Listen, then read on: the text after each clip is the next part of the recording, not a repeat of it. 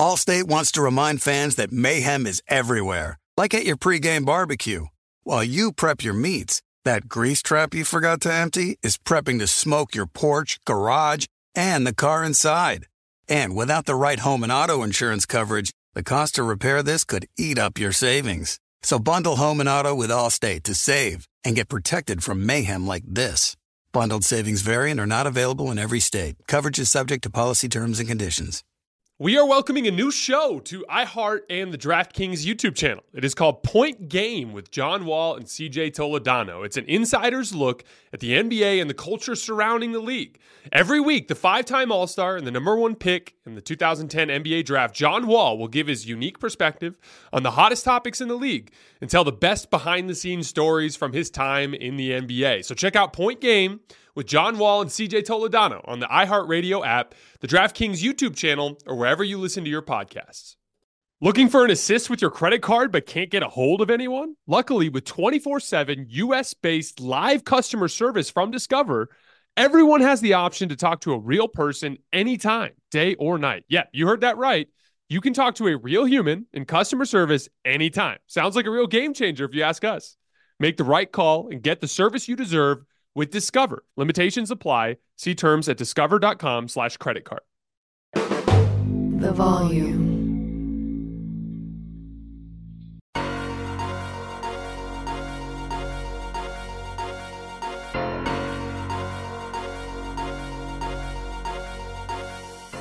All right, welcome to Hoops Tonight here at the Volume. Happy Wednesday, everybody. Round two coverage of the NBA playoffs here at Hoops Tonight is brought to you by Chase Freedom Unlimited. How do you cash back? We have very special guests today. A couple of new teammates here at the Volume, Mr. Logan Camden and Mr. Carson Breber, who many of you guys know from uh, uh, many of the shows that we've done over the course of the last couple of years. They run Nerd Sesh. They've been grinding, building this thing up for a while. I'm super stoked for you guys to be on the same team with you. And most importantly, we have four incredibly entertaining playoff series to get into.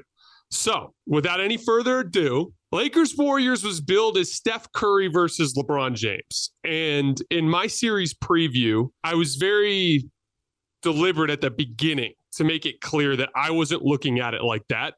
I was looking at it as Lakers versus Warriors. And not just because of Anthony Davis, but because there are so many players in this series that are going to be massive swing factors at various points throughout.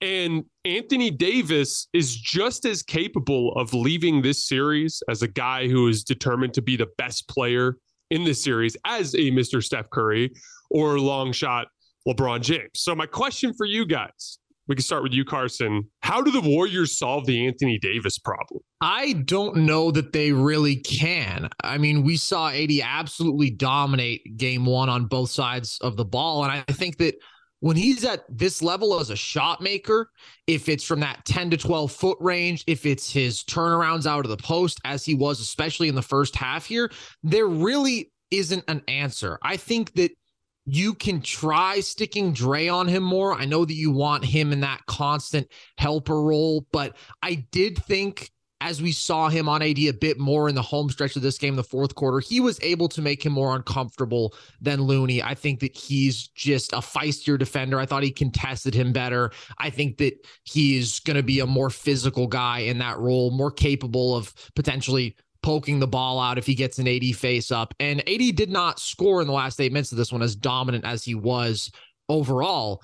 But I think the even bigger problem is what AD is doing defensively because the bottom line is that the Lakers have a size pain advantage offensively from a lot more than AD. We saw their guards getting downhill largely at will. If LeBron turns up to that top tier, Rui and Vando even are going to be relatively effective interior scorers if they get their looks. But I thought what AD was able to do, completely taking away the paint, was incredible. I think he is on one of the best defensive runs in this postseason that I can recall from anybody. So I think they actually have to go to more Steph pick and roll. And I think that they're probably going to have to involve AD's man some, as scary as that is, because of how good he is guarding in space by big man standards just to get him out of the paint, to put yourself in a position where it's okay, they're hedging, now we have a four on three. We have Looney and Dre making decisions out of the short roll because through these playoffs so far, if it hasn't been unbelievable Steph shot making, that's been their best offense. It's been okay. We're playing with an advantage. These guys are great decision makers. We have good cutters, good shooters. Let's dissect now. And it all starts with demanding the respect that Steph does as a ball handler. And we saw them go to Steph handling the ball more late in this game, and we saw it spark a bit of a run. So I think AD is a big problem. I think the Lakers' overall size, athleticism advantages, their defensive personnel, their ability to attack the paint. This is a lot for the Warriors to work out. But I think that they're going to need nuclear Steph and they're going to need to maximize feeding off of his attention, and they have to lean into that. I 100% agree. What are, you, what are your thoughts, Logan? I think the exact same thing. I think they need to turn to Steph pick and roll at the top of the key, see if they can draw him out. I mean, they completely took the pain away in this game. They racked up 10 blocks, just 11% of the Warriors' shots come at the rim. Uh, that's 12 total attempts through the game. Not only did they not get a lot of attempts at the rim, they didn't convert them. They just make 58% of their at rim attempts. And I think it's like you noted, Carson, so many long rangey defenders here. It's going to be hard with any uh, to get any interior offense at all uh, in this series. I think that starts with the pick and roll at the top of the key. If that's Poole, if that's Clay, if that's Steph, and they were dropping a lot too. Poole got some really good opens uh, looks that he was able to step into out of the pick and roll because guys are so far dropped into the paint. Um, I think the pick and roll, you try to get uh, AD to draw out of the paint. I think you either try to drive into, maybe get Steph into floater range, just get this defense in rotation a little bit. But it is going to be tough too with the drop that they were running on all of the non-shooters too. Draymond, Looney, JaMychal Green, uh, Gary Payton II, all of these guys.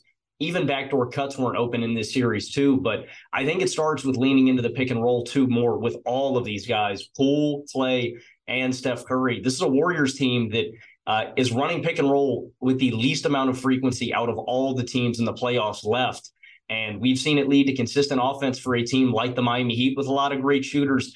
I think that is what the Warriors need to lean into really heavily in this series, just to attempt to get this Lakers defense in rotation a little more um, and just open up space in the mid range and in the paint because uh, with what they're doing right now uh, in the personnel for the Lakers, uh, there's nothing. It is super clogged up. Uh, in the paint and on the interior of the arc. Yeah, you know it, this this thing with um, begging for Steph to run more high pick and roll has been a theme for Warriors fans in general for years now, like mm-hmm. dating all the way dating all the way back to the the original run, even before Kevin Durant was around. And um, that was what ended up turning around the 2015 finals, for instance, was just leaning heavily on high pick and roll. Again, like it's it's almost been said so many times that it's become cliche but it's just the reality of the predicament. I expect this series, um, especially after rewatching that game this morning. I think both teams are going to be able to massively hinder the opposing offense. Um, Carson, you hit on some stuff with Draymond Green on Anthony Davis. I Anthony Davis has a has a, a, real advantage against Draymond Green in height, and he's going to get some good looks against him. When I say good looks, I mean like looks that he cap- he's capable of making in terms of hook shots and fadeaways and stuff like that. But I do think he can take away the easy towards the rim stuff, which is a big deal. Um, Andrew Wiggins did a good job on LeBron James last night. He's going to do a good job on him throughout the series, although I'd like to see LeBron James try to post him up a little bit more. Um, I thought that that uh, the Warrior guards at various points in the game did a good job against D'Angelo Russell and Austin Reaves, even though those guys did have baskets um, in specific matchups and specific scenarios. So I think the Warriors are going to eventually slow down the Lakers. And on the other end of the floor, again, like the all of the off-ball stuff, the lock and trail stuff, I think is kind of dead on arrival, except against the Laker bench when you get some sloppier, less focused defenders that are going to make more mistakes, like Troy Brown Jr., for example. Um, but like, is it, like to me, there's a schematic reason why the high pick and roll matters, and it's less about like, oh, we need the ball in Steph's hands. That's not it. It's about getting Steph separated. Like if you could get the ball to Steph off the ball um, coming off of screens, but he's open. Ideally, that's obviously a, a great option. But it's less about that and more about the simple fact that in a lock and trail position, Jarred Vanderbilt can stay attached. In an on ball situation, it's much easier for Steph to get him separated. And it's really simple. If, if Steph is running off these actions, Jarred Vanderbilt has a very simple assignment. He's just running around after him, right? But if it's a live dribble situation, he's squared up with them laterally. He's trying to set himself up to chase over picks, right? So he's setting up his high foot to get over whatever wherever whatever direction the screen is coming. And Steph can flip the angle on him three or four times in rapid succession and that gets to the point where Jarred Vanderbilt inevitably is going to run in the screen as Kevon Looney's flipping that angle on the screen every single time. Uh, Laker fans, you're probably super familiar with this with Austin Reaves. Austin Reaves is one of the best players in the league at this, just multiple behind the back dribbles and counter moves to get the defender to lean one way. And Donte DiVincenzo did a great job on, on Austin Reaves during one of the shifts, but Austin still managed to get downhill on him. You probably remember the lob dunk to LeBron, in large part because he just hit four or five counter moves before he finally got downhill. That's, again, the the best option for the Warriors to get shots in this slog of a series as we move forward will be Steph with the live dribble, being able to get separation from Jarred Vanderbilt, which will pull Anthony Davis out further to have to contest those shots, which is going to open everything up on the back end. And the Lakers or the Warriors are going to do just as well, slowing down the Lakers on the other end. It's going to be a rock fight, and I do think that it's going to be a question of who can make more shots LeBron James and Anthony Davis around the rim or Steph Curry and pick and roll. My next question for you guys is this dating back to last year, and I know it's just one game, so I, obviously we have the right to, to kind of flip this opinion. Do you think this Lakers team is better than any team that the Warriors played during their playoff run last year? That's a good question. I think I lean yes I think because of and the Lakers aren't the epitome of like consistent seamless execution because of the lapses that we see from them when they get up and obviously we almost saw it to a disastrous extent last night but I do feel that their ability to consistently exert that rim pressure compared to the inconsistency and difficult shot making and decision making that we saw from that Celtics team last year. And also I think this Lakers team is every bit as good, if not better, defensively because of how dominant AD is on the interior. You mentioned how great Jarred Vanderbilt has been consistently off ball on Steph or was in game one. I guess it depends on what version of LeBron they get because the secondary creation from Reaves and D'Lo and Schroeder was awesome in this game. And it's not always that awesome. Like if D'Lo's difficult shot making is off, he can be a flat out negative. Schroeder, I thought, was weaponizing his quickness. He took some bad shots, but he was able to get away with it because of how good he was getting to the rim, getting to the line overall. And Reaves is pretty consistent. When those guys are clicking, when this team is locked in defensively, and if we see a better version of LeBron, then I think it would be no doubt. But I'm still just a bit concerned about LeBron's reliance on the jump shot, which has been abysmal, how content he has been to say, all right, I'll get my looks off the catch, out of side pick and roll. Or if I am going to create my own shot, it's very likely to be a pull up jumper. I don't know how much of that is him pacing himself. I don't know if the foot is a concern there. It's tough to say. But regardless, this version of LeBron does concern me a bit.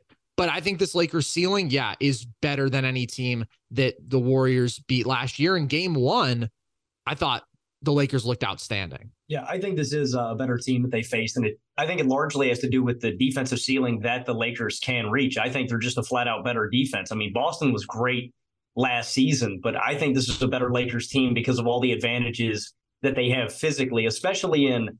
We saw Wiggins, Looney, Draymond come up big and hustle and effort plays in the finals uh, last season, and that's something that they're going to really struggle to create an advantage in in the terms of they're not just going to be able to out hustle the Lakers. The Lakers have such a physical advantage that just pure effort is not going to give them an advantage. And I do think you're right, Carson. I think LeBron is the swing factor if they are definitively the better team. What I'd like to see LeBron, if he is not fully locked in and fully engaged and going to control the game the way old LeBron could, uh, Jason, something you laid out. I just want to see him use his size more on a guy like Wiggins. Just back him down and go on the low block, go on the post, back him down and just garner a little more attention. Get a guy to slide off of a shooter and create an open look for him. If you're not going to control the game and be super physical and be old LeBron and getting downhill and just completely controlling the game, then just draw a little more attention. A uh, we said this on the show last night, Carson. A LeBron jump shot is not an efficient shot at this point in his career. He's shooting 14.6 on threes in these playoffs thus far. And it's just not a good jump shot. It's just not an efficient look for any team on any possession. I want LeBron to lean into what he does well at this point in his career if he's not going to make a concerted effort to get to the rack. But I do think this Lakers team is better than Boston, and they're going to be drastically better than Boston if LeBron can turn back the clock. So to me, you both hit on important things. The defensive personnel element, Boston is a deeper defensive team. That goes without saying uh, in terms of like you know the seventh or eighth guy off the bench being an outstanding defensive player. That's a, a different level than what the Lakers can muster. But the top end defensive personnel on the Lakers is definitively better. And specifically the guys that you're involving in the most important action for the Warriors, which is a Steph Curry ball screen or off ball screen, right? I talked a little bit about this last night, but like as good as Robert Williams is and as athletic as he is, he's just not the same as Anthony Davis. And as I think uh, uh, Al Horford has a similar defensive IQ to Anthony Davis, just without the physical tools, right? Like if you could combine those two guys, you might have an Anthony Davis type of talent. But and then all of these guards, like you know Marcus Smart, Ch- Derrick White, chasing Steph over the top of screens, they just can't really apply the same level of back pressure to someone like Jarred Vanderbilt. And so again, in terms of a defensive matchup, it's less about the totality of the roster and the way that this Laker team can guard this Warriors team because of the guy they can put on Steph and the guy that they can put in the back line to help against Steph. Again, that's the power of Anthony Davis, the best defensive player in the league, in my opinion, when he's truly locked in. The they have a bunch of very specific uh, uh, roster attributes that make them a terrible matchup for the Warriors in a way that goes beyond what the teams last year. By the way, that doesn't mean the Warriors can't win the series. It just means it'll be a tougher fight. I mean, if you really look back last year, they never were challenged enough to go to a seventh game. I even in that Memphis series, they punted game five. Yeah, they were they won the Celtics series in six, but they were down two to one. They dominated that series down the stretch. Like the the Warriors never really got pushed to the brink in that in that particular series to the same extent or last year uh, to the same extent that I think this Lakers team is capable of. Again, it remains to be seen, but it because it's because the defensive personnel to legitimately bother Steph. Uh, switchable size, which is such a huge factor because the Warriors have been playing rim protectors off the floor for years and years and years. And then on the offensive end of the floor, a great amount of aggregate size to get high quality shots in the paint against the Warriors. Again, like if you look at the shot chart for the Lakers in that game, they're just getting a lot of shots in that inside of 15 feet, close to the rim, even for their guards against the Warriors drop coverage. They're just getting a lot of really good looks. So I do think, I do think this Laker, I'm not going to say they're better than the Celtics just yet. I just think they're capable of that. I, and, and the LeBron part is the swing factor, and I agree. Now, I do think the LeBron stuff is a little overstated, and and I, this is the case that I'd make for that. It really just comes down to the jump shot for me. Now, Logan, you said, um, you know, this is just at this point in his career, he can't make a shot efficiently the way he used to.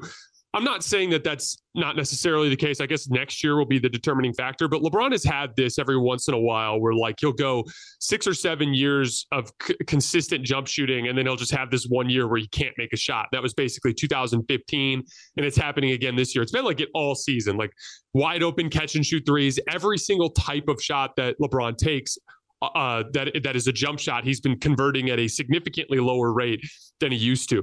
He's been a 36% postseason three point shooter for uh, like the better part of a decade now. Like that's just the reality of LeBron James. He's missing the same shots he's been usually making. And if you really zoom in on the numbers, he's actually getting to the rim and finishing there about as frequently and about as efficiently as ever. He's shooting over 63% on twos in this postseason run. That's the second highest mark of his career. The volume is pretty similar to what it was in 2020. Um, if he just shot his regular 35 ish percent from three, he'd be averaging 26 points per game on a pretty decent level of efficiency, which is LeBron James, you know? And then defensively, I think he's been fantastic in the last several games since the beginning of the Memphis series during that run last night, he had an unbelievable block of Steph Curry on the opposite end of the rim. They tell you go to the other end of the rim mm-hmm. because the net and the rim will protect you. And LeBron somehow evaded all of that and blocked Steph on the opposite end of the rim. I thought he had a couple of big transition pushes, one where he got called for a travel, but there was another one where um, he just saw the tunnel there and Jordan Poole was the only one that was back and he just hit the Jets and he's like, I'm getting a freaking foul here, man. And he and he got there and he got the free throw that b- bumped the lead up to three, which put Golden State in a different situation with their in terms of their offensive approach. So with LeBron, now he might never make the jump shot in this playoff run, and if that's the case, I think that lowers this Lakers ceiling. But I do think LeBron's mobility and age are being overstated a bit. When I do think this is just a guy that is having an uncharacteristic bad shooting season, which is something he's been capable of doing. Um, but let's let's move on to Nuggets Suns. So this series has been super interesting on a bunch of different levels. The Suns team in particular I don't think we had a really good feel for because they played so many games against bad teams when Kevin Durant came back. And so we're like, okay, they're beating everybody. Okay, they're scoring the ball really well, but like, what are they really capable of? And, you know, we start to think about our postseason, you know, checklists and it's like, okay, do they thrive in physicality? Eh, we'll see. you know, or do they have good point of attack defense? Eh, we'll see. You know, how's their rim protection? Eh, like all these different things. Uh, the big one that concerned me was like they rely on pull up jump shooting. And I've just seen that sort of thing go south. And once again, through two games, they're way below their normal level of efficiency and pull up jump shooting in a super physical series. And here we are with Kevin Durant, the post game presser, saying things like, Man, I got good looks. I don't know what's going on. They're just not going in. He was saying the same shit against the Celtics last year. So, like, I do think that the, a lot of this is some reality check for the Suns and the way they play. That said, Nikola Jokic has been the best player in the series by a mile, in my opinion. And I think that a lot of the the postseason limitations with Jokic, I've just postured them as relative to the top players in the league. But I think even beyond that, in the media and with fans, I think people have portrayed Jokic as a bad playoff player, which is something I disagree with. Do you think this series is going to finally silence the Jokic doubters? Well, I'll start on this one, Jason, because this is a big part of my personal brand. I don't know. I cannot get inside the mind of a legitimate Jokic doubter. And of course, there are fair questions to ask. For example, I was concerned about him matching up with the Suns pick and roll in this series and the level of pull up jump shooting that Book and KD and CP3 when he was healthy are capable of because it was just two years ago that we saw CP3 score 11 mid range points per game on 65% shooting from the mid range against Jokic playing out of drop, where I thought he conceded those shots like layups. I do think he's fared better in that matchup than I expected. I do think the Nuggets overall have schemed better. I think Aaron Gordon has done a really good job on KD in stretches. I think they've done a good job with those trailing contests on the mid range pull ups. And bottom line, the Suns aren't making the shots at an efficient enough clip. And it's like Mike Malone said after game one tough twos aren't going to beat the Nuggets in their offensive machine, even though game two was a more labored effort. Nobody creates better shots than the Denver Nuggets. And I do think Nikola Jokic deserves the lion's share of the credit for that. And he has consistently been a phenomenal offensive player in the postseason. Better even, I think, than in the regular season because he becomes more aggressive as a scorer. We've seen him increase his scoring in each postseason compared to that regular season by over three points per game every single time that he's been there. And we've seen him elevate the Nuggets team offense to be a top five playoff offense every single time he's been there. Two of those years with Facundo Campazzo and Austin Rivers as his backcourt, and then with Monte Morris and Will Barton. Like he is up there with Steph as the most complete one man offensive engine in basketball right now. So if you can't see that, then I really don't know what you're watching. Like the guy's an unstoppable one on one scorer, Jason. He's one of the great playoff scorers in NBA history. He is currently the highest scoring center per game in NBA history. Now, you do have a bit of a decline from some of the all time greats in their later years. So if you just go through age 28 seasons, then of guys to play in at least 45 games, he's fourth. He's behind just Kareem, Wilt, and Shaq. So for that to be your secondary skill set, that's pretty darn good. And nobody on this Suns team can guard him. Like nobody in the NBA can guard him because there is a level of touch shot making with him that you cannot take away. When a guy's 285 pounds and can put up a hook or a floater and hit it with a 60% clip whenever he wants, or go to that turnaround and hit that with a 50 plus percent efficiency, or spin out and maintain his body control and get a good look around the rim, or come out of pick and pop situations. He's a 40% career three point shooter in the playoffs. There's just no formula to stop that when he's also the best passer, arguably, on the planet, and certainly the best passing big that we've ever seen. So I think this should convince people, but again, it's like I don't know how you could hold the last two years against him. Sure, he had some ugly moments defensively, but offensively, he did everything he always has. And I tweeted this out, and I believe it. I think the gap between him and Embiid offensively in a playoff setting is much bigger than people have made it out to be. I think he is point blank a better playoff scorer than Joel Embiid. And I think that the career production certainly speaks to that almost three more points per game in the playoffs. The efficiency he's almost 7% better in terms of effective field goal percentage because he is a better shot maker. And I think that is what scales better than anything else. That is what we saw in that massive game against Minnesota. That's what we saw in this past game. If it's as a cutter, the floaters, off the roll, as a popper or from that floater range, out of the post. His touch and shot making is just on a different level, and you can't take that away. He doesn't need to get to the line. He doesn't need anything other than what he does with regularity and what he makes look easy. And of course, you can't double him. And you can absolutely hinder Embiid as a scorer if you are doubling him aggressively and he's not holding you accountable for that at the rate that he needs to. And that's just never going to happen with Jokic. He's going to do that every single night. So I think he's been awesome in this playoff run. I think he is going to make a push for best player in the world. I think Steph and he are clearly the two best offensive players in the world. And this is what he does. This isn't a surprise. This isn't like some revelation. This is Nikola Jokic and what he does. And yeah, now it's leading to team success because he has a capable supporting cast around him. And by the way, a supporting cast that is clearly better than the Suns. Denver should win this series not just because they have the best player, but because they have the better team. Uh, Carson might not be able to get into the mind of a Jokic hater, uh, but I will cosplay as one uh, very quickly. it, the sad reality of NBA discourse nowadays, in the way uh, the Neanderthal brain thinks, is uh, basically until Nikola Jokic gets that ring, people are going to hate on his regular season accolades and all the awards that he's won and all the praise that he gets from NBA heads across the league. Until Jokic gets that monkey off of his back and finally gets a ring, most people are going to discredit everything he's done in the playoffs, everything that he's done award wise. So yeah, I think for the mass uh, contingency, uh, you know, in in the big NBA discourse, until Jokic gets a ring, I think people are still going to hate and still not going to crown him and praise Jokic. But like you said, Carson, I think if you're watching these games, if you're seeing what Nikola Jokic is doing night to night, uh, masterful passing, and especially in game two, like you said, Carson, where his skill set, you can't take it away when everything else, it's such a slog offensively. Jamal Murray is not hitting anything. He goes three of 15. Michael Porter Jr. is not giving you anything. The Nuggets offense is just not working like a machine.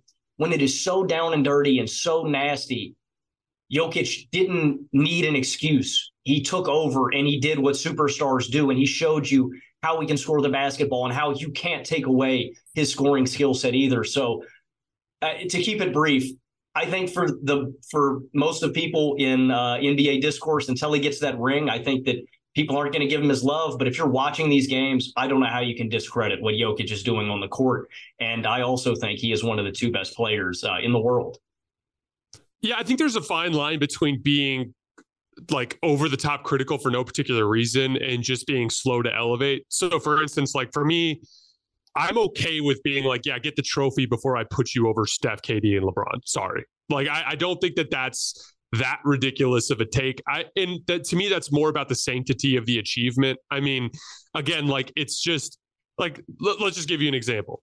Like for Jokic to get the trophy, he has to go through Kevin Durant in the Suns team, and then he's going to have to go through either Steph Curry, the defending champion, or this LeBron Anthony Davis team. And then in all likelihood, the Boston Celtics in the NBA finals. Like when he gets to the end of that rope, that's a level of achievement that needs to be treated with the appropriate level of respect. And like that's the thing, like LeBron James in his past has gone through Damian Lillard and then gone through Harden and Russell Westbrook and then gone through Jokic and Murray and then gone through Bam and Jimmy. Like he's done it. Like when you've done the 16 win thing, it's just so sacred to me that I'm okay with being like, hey, Jokic, you're freaking incredible, man. Go get the trophy before we give you the that that level of, of of respect. I'm okay with that. However, there's a difference between that and like this dude's a bum, he can't succeed in the playoffs. That's just stupid. And like, and again, like it, there is again when I'm comparing him to the top players in the league,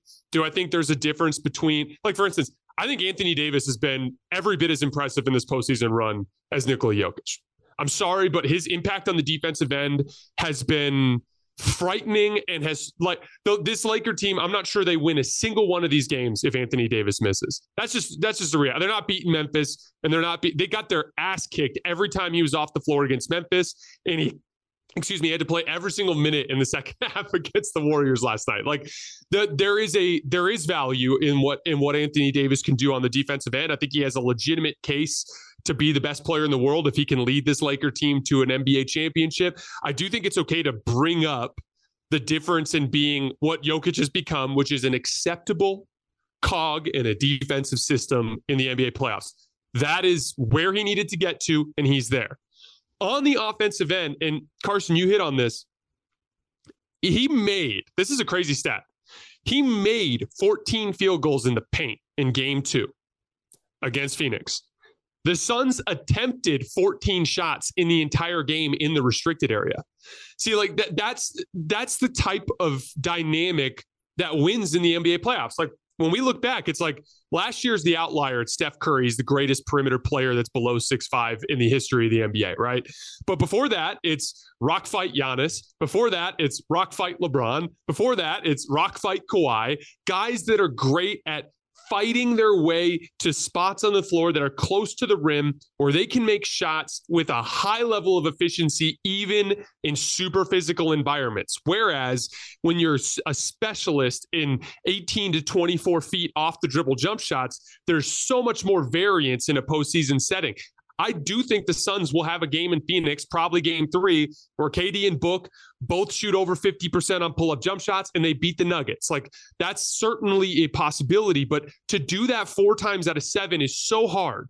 Whereas if you have a guy that all, and this is the fear for the, for the late, for the Laker Warriors series is like, if they can't flip that interior shot dynamic where the Lakers are so comfortable around the rim, they're just going to lose because that's going to be there every single game. It's not going to be there four times out of seven. It's an every single game thing. There are dependable mm-hmm. things in basketball. Defense is dependable. Close to the rim shot making is dependable. Anything from the perimeter has variance and there's an up and down factor to that. Nikola Jokic is dependably getting great shots in this series that the Suns can't get, and that's why he's the best player in the series. And if KD can't catch just a ridiculous heater as a pull-up jump shooter, they're in serious trouble. All right, let's move over to the Eastern Con- uh, Conference.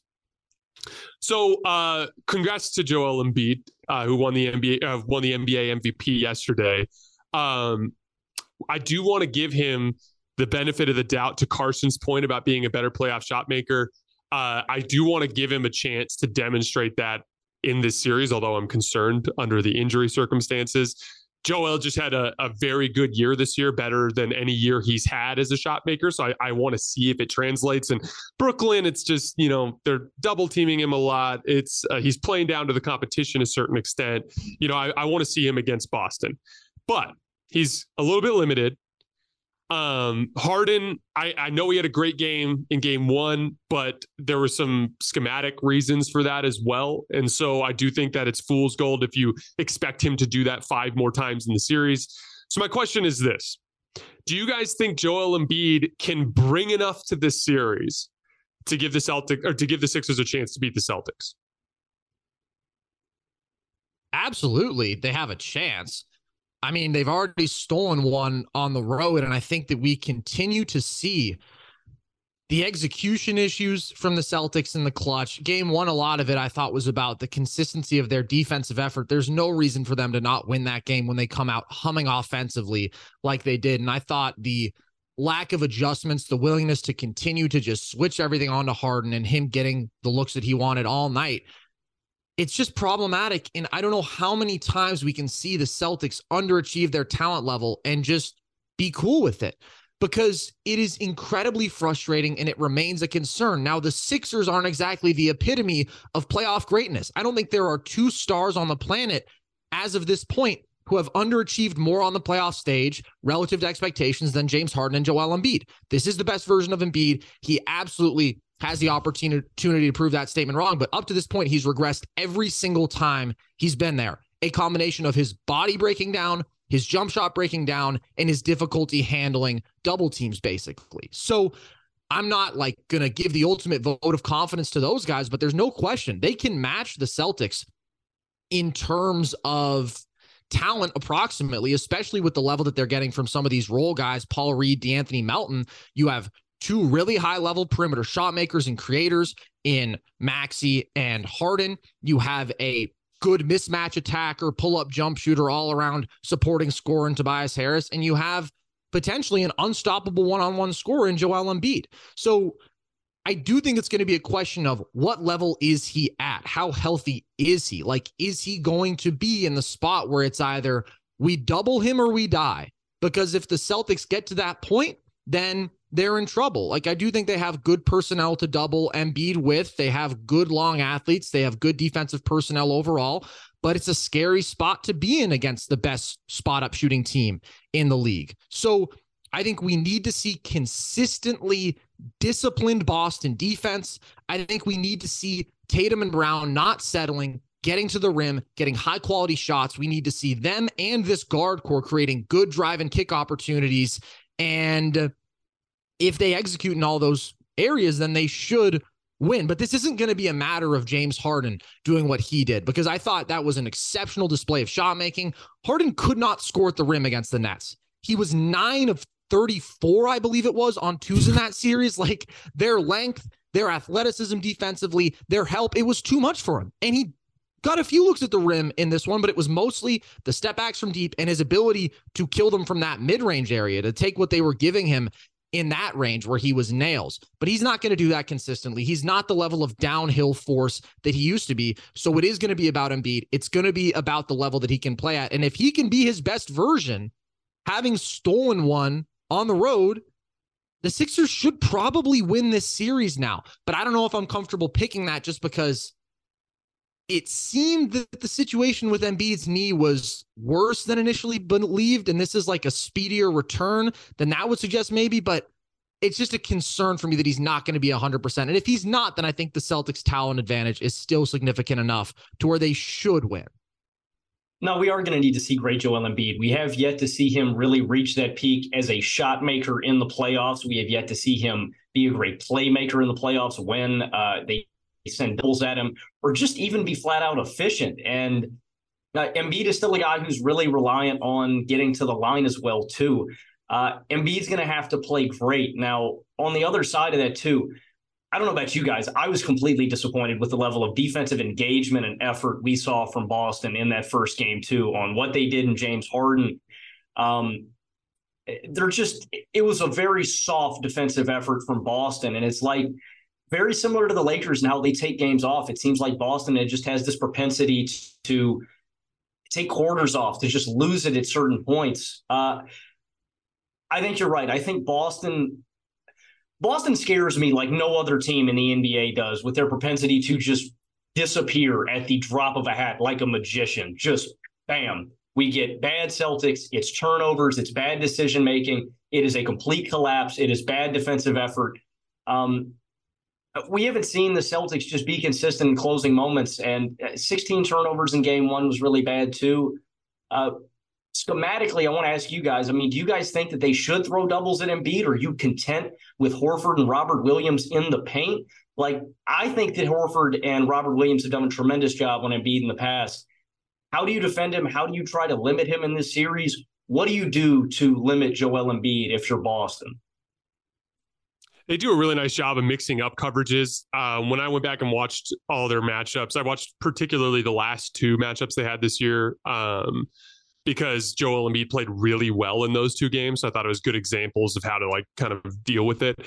And uh, there was no real rhyme or reason to it. Um, the game where he was on fire late, they double teamed him and PJ Tucker burnt them out of the corner with a couple of threes, but he played really well in the game with the Jayson Tatum game winner. And there was a possession late in the game where he got switched onto Jaylen Brown and they just let him work one on one and he ended up drawing a foul and going to the line sometimes they double his face, sometimes they double from behind, sometimes they double on the catch, sometimes they double off the dribble. It's it's very seems to be very improvisational. There doesn't seem to be any rule set of rules that they're following. Um, at the end of the day, like the the Sixers actually score pretty well on Embiid double teams on a points per possession basis, but it's not entirely telling because Joel Embiid also turns the ball over a ton. So one point, you know, two points per possession, for example, is undercut by the sheer number of transition possessions that are triggered by him turning the basketball over. Um, Carson is right that his struggles handling double teams are a legitimate postseason problem. You know, I I think everything comes down to Boston's defensive effort. When I went back and rewatched that first game, their offense wasn't that bad. Um, I want to give a ton of credit to the Sixers too. Man, were they flying around defensively with their five out group in, in that in that uh, final sequence. The the job that Tobias Harris and PJ Tucker were doing, rotating around on the back end as they were trying to hedge with Tyrese Maxey when Tyrese would get beat off the dribble and uh, or when they'd slip a ball screen or something like that. Like every time someone got downhill, they were facing bodies in Sixers jerseys. It was a really good defensive effort. It was more the uh, the other end of the floor where the where the Celtics just were playing pickup basketball, like, oh, let's switch this, and you know, mm-hmm. we'll just kind of let James Harden get comfortable with a live dribble when literally there's two guys on the floor that can't shoot, so we should be pressing up on him and forcing him to drive into all of our traffic. It was just a really bad defensive effort. Here's the thing: I don't think Embiid's going to have enough, and the main reason why is if it was the same Joel Embiid that we saw when he beat the Celtics earlier this year, I'd feel way more confident because he was in such a good groove and he was healthy. But the reality is, is with him being a little out of rhythm by being away from the game for the past week or so, and the way that can affect his work from the foul line, and I'm not talking about free throws, I'm talking the live dribbles, triple threat stuff from the foul line and then also just conditioning and the fact that he's had to rest so much on that knee and the fact that in order to beat this uh, the Celtics team when they're really locked in on both ends Embiid's going to have to be so so so good for so long in these games I just don't think that he has enough uh, in terms of conditioning to make that work. All right, let's uh, get to our last series here. So, um, Knicks Heat game one, uh, Knicks play really well for a while. Then the Heat come back, uh, stagnate them with a bunch of switching, make a bunch of shots, um, and and end up winning. RJ Barrett, for whatever reason, co-ops the offense down the stretch, makes a bunch of mistakes. Game two, Spoelstra runs a ton of zone. Uh, Jimmy Butler's out uh, stagnates the hell out of the Knicks in a different way. Then finally down the stretch, they unlock a couple of different ways to attack the zone, basically screening the top guy for Jalen Brunson so he could get some pull up jump shots. And then Julius Randle just backing his way down until he could draw multiple defenders for kickouts. Um, I, I'm going to save my answer until you guys go. But at 1 1 here, headed back to Miami with uh, Jimmy and Julius both kind of banged up. Who do you favor at this point? I think it depends on Jimmy Butler's health because the Miami Heat continue to overperform their talent level more than any other team in the league. And I remember there was a point with maybe a month or so left in the regular season where I came on your show, Jason, and we talked about who's most likely to pull off an upset out east. And I literally laughed at the idea that the Heat would do it because I thought this is probably the least talented team in the entire playoff field. And they were. And then they lost Tyler Herro. And then they lost Jimmy Butler. And they continue to scheme up in ways that maximize their talent level. I think Spo is the best coach in the league. I think their ability to create out of the pick and roll with limited athletes, but to consistently weaponize their shooting has been super impressive. The level they've reached defensively, their ability to force the Knicks to beat them with decision making and shooting, which can be two weak points with this team, as we saw in game one, where they collapsed, especially in the shooting category. It's so impressive. And if Jimmy is healthy, I think they have the level of big time shot making, of takeover scoring in those clutch situations. And of course, Jimmy's just their best perimeter defender that I would pick them. But I think you also hit on why, if he's not healthy, if he doesn't play, or if he isn't like normal Jimmy Butler, I do lean New York. And it is that they have the guys who can create better looks and who are more big time shot makers. And I thought that that difference showed late in this game. Of course, the Knicks were 40% from deep. They outshot expectations there, but Brunson was able to create quality looks for himself, even against the zone in this second half, and was nails as a pull up jump shooter. Like you said, Randle's ability to attack mismatches, which we saw early in this game, and then against the zone to draw help, and I thought created two great looks from deep at the end that won the Knicks this game, basically. The Heat still don't have that caliber of creation, even in the aggregate. And we saw they had a lull, three plus minutes, no buckets in this fourth quarter. Knicks had the opposite. They had the shot makers and they surged ahead. So I just feel like that gap is enough to where I lean New York without Jimmy. But what a testament that is to the Heat that it's a conversation because just such clean execution on both sides of the ball. They only have 14 turnovers through two games here. Like it's remarkable what they do.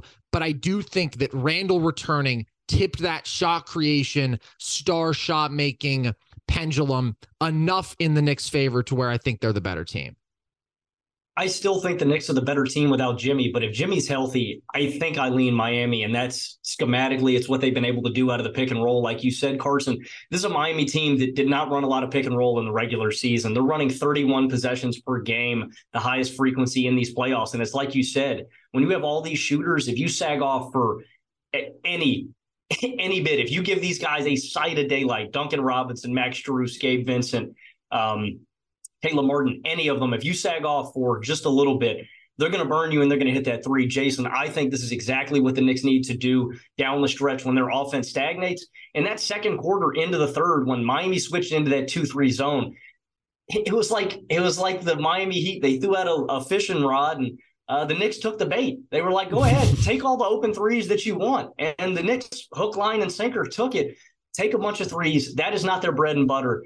They need to run more pick and roll. They need to get downhill. They need to collapse the defense and they need to open up more open looks instead of just taking stagnant threes. Um, the Knicks ran the 11th most pick and roll in the regular season. They are running four less pick and roll possessions per game at the second least frequency among teams remaining in the playoffs. I think when this offense stagnates, you have got guys who can get downhill, especially Jalen Brunson. Um, set your pick and roll ball handlers up for more success. You've got two guys who are basically 80th percentile out of the pick and roll. That's Immanuel Quickley and Jalen Brunson. When your offense is stagnating, give them a screen, let them go to work uh, against the zone because settling for threes uh, is not the right uh, ideal for the Knicks. I don't want to pick this series if I'm being honest with you guys. This scares me like nothing else. I think the Knicks are more talented, but man, I bet against Jimmy last round and I got burnt like nothing else. And I don't want to bet against Jimmy Butler. Um, I think I'm slightly leave, uh, leaning Miami. Although I will say this is my final point: if the Knicks can out rebound and outwork Miami on the glass. I think that is where they hold their most distinct advantage with Mitchell Robinson, with Isaiah Hartenstein, with Josh Hart, with Julius Randle, with all these great physical athletes. If the Knicks can really, really dominate the glass in this series, I think they can pull it out. But that's really their only advantage to me. With the Jimmy Butler thing, I think I'm still slightly leaning Miami, though that's been the most disappointing thing for me from the Knicks is first half of game one they played with so much force and and they looked like the bigger, stronger, faster team. Mm-hmm. And then Miami's kind of flipped that dynamic to a certain extent in the last three halves, at least evened it out. Um, the biggest schematic thing that's bothering me is I don't know why they aren't switching these guard pick and rolls yet with Miami. Um, and the main reason why is like just from a skill development perspective. Um, like when I'm working on pull up jump shots, there's two different kinds of shots that I work on. There are shots where I'm baking in automatic separation, and then there's shots where I need to generate separation. So, for instance, like if I'm working on pick and roll shots and I'm going to hit uh, a move to set up a guy on a screen, and then I'm going to try to do, you know, one or two hard dribbles to my left or one or two hard dribbles to my right with a certain footwork to elevate and knock down a shot. I'm not planning on there being a defender there. The idea there is the defender is behind me. I am practicing and I will rep out hundreds and hundreds of these pull up jump shots, expecting that that I expect to get from a specific coverage, right? Whereas if I'm squared up with the guy in isolation, I've got to make a move to generate separation. So I've got to cover more ground. I've got to set the uh, hint at one direction and come back the other way. It's much more difficult, much more taxing on the body. And so when you run a drop coverage the way that the Knicks have been running against Lowry and Vincent and a lot of these uh, pick and rolls for Miami, you're allowing players that will struggle to generate separation against NBA level athletes to get natural separation that occurs as part of the coverage. Mm-hmm. And now they're going into a shot that they practice and rep thousands and thousands of times. And of course, Kyle Lowry and Gabe Vincent are knocking down some pull up jumpers that they've been making their whole damn basketball lives since they were in high school. Like, switch the damn screen, make Gabe Vincent and Kyle Lowry make a step back jump shot over Mitchell Robinson or Julius Randle off the bounce. This is a team that fundamentally lacks uh, shot creation, even with Jimmy Butler, let alone when they uh, when when they don't have him. So I'd like to see. I do think the Knicks have more talent. They have more athleticism. I just it, this is coaching mismatches are a real thing that take place in the NBA. And Spoelstra, I think, is the very best coach in the NBA, and he's done a really nice job of baiting the Knicks into their worst tendencies. Honestly, right now, had I not already made a pick, I'm like on the fence, leaning slightly towards Miami, but I haven't seen enough to flip my pre series pick. So I'm going to stick with the Knicks for now. All right, guys, that is all we have for today.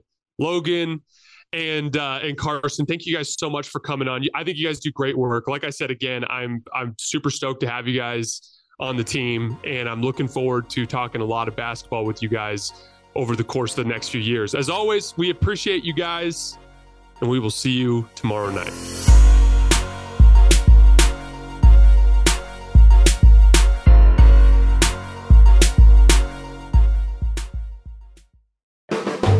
The volume.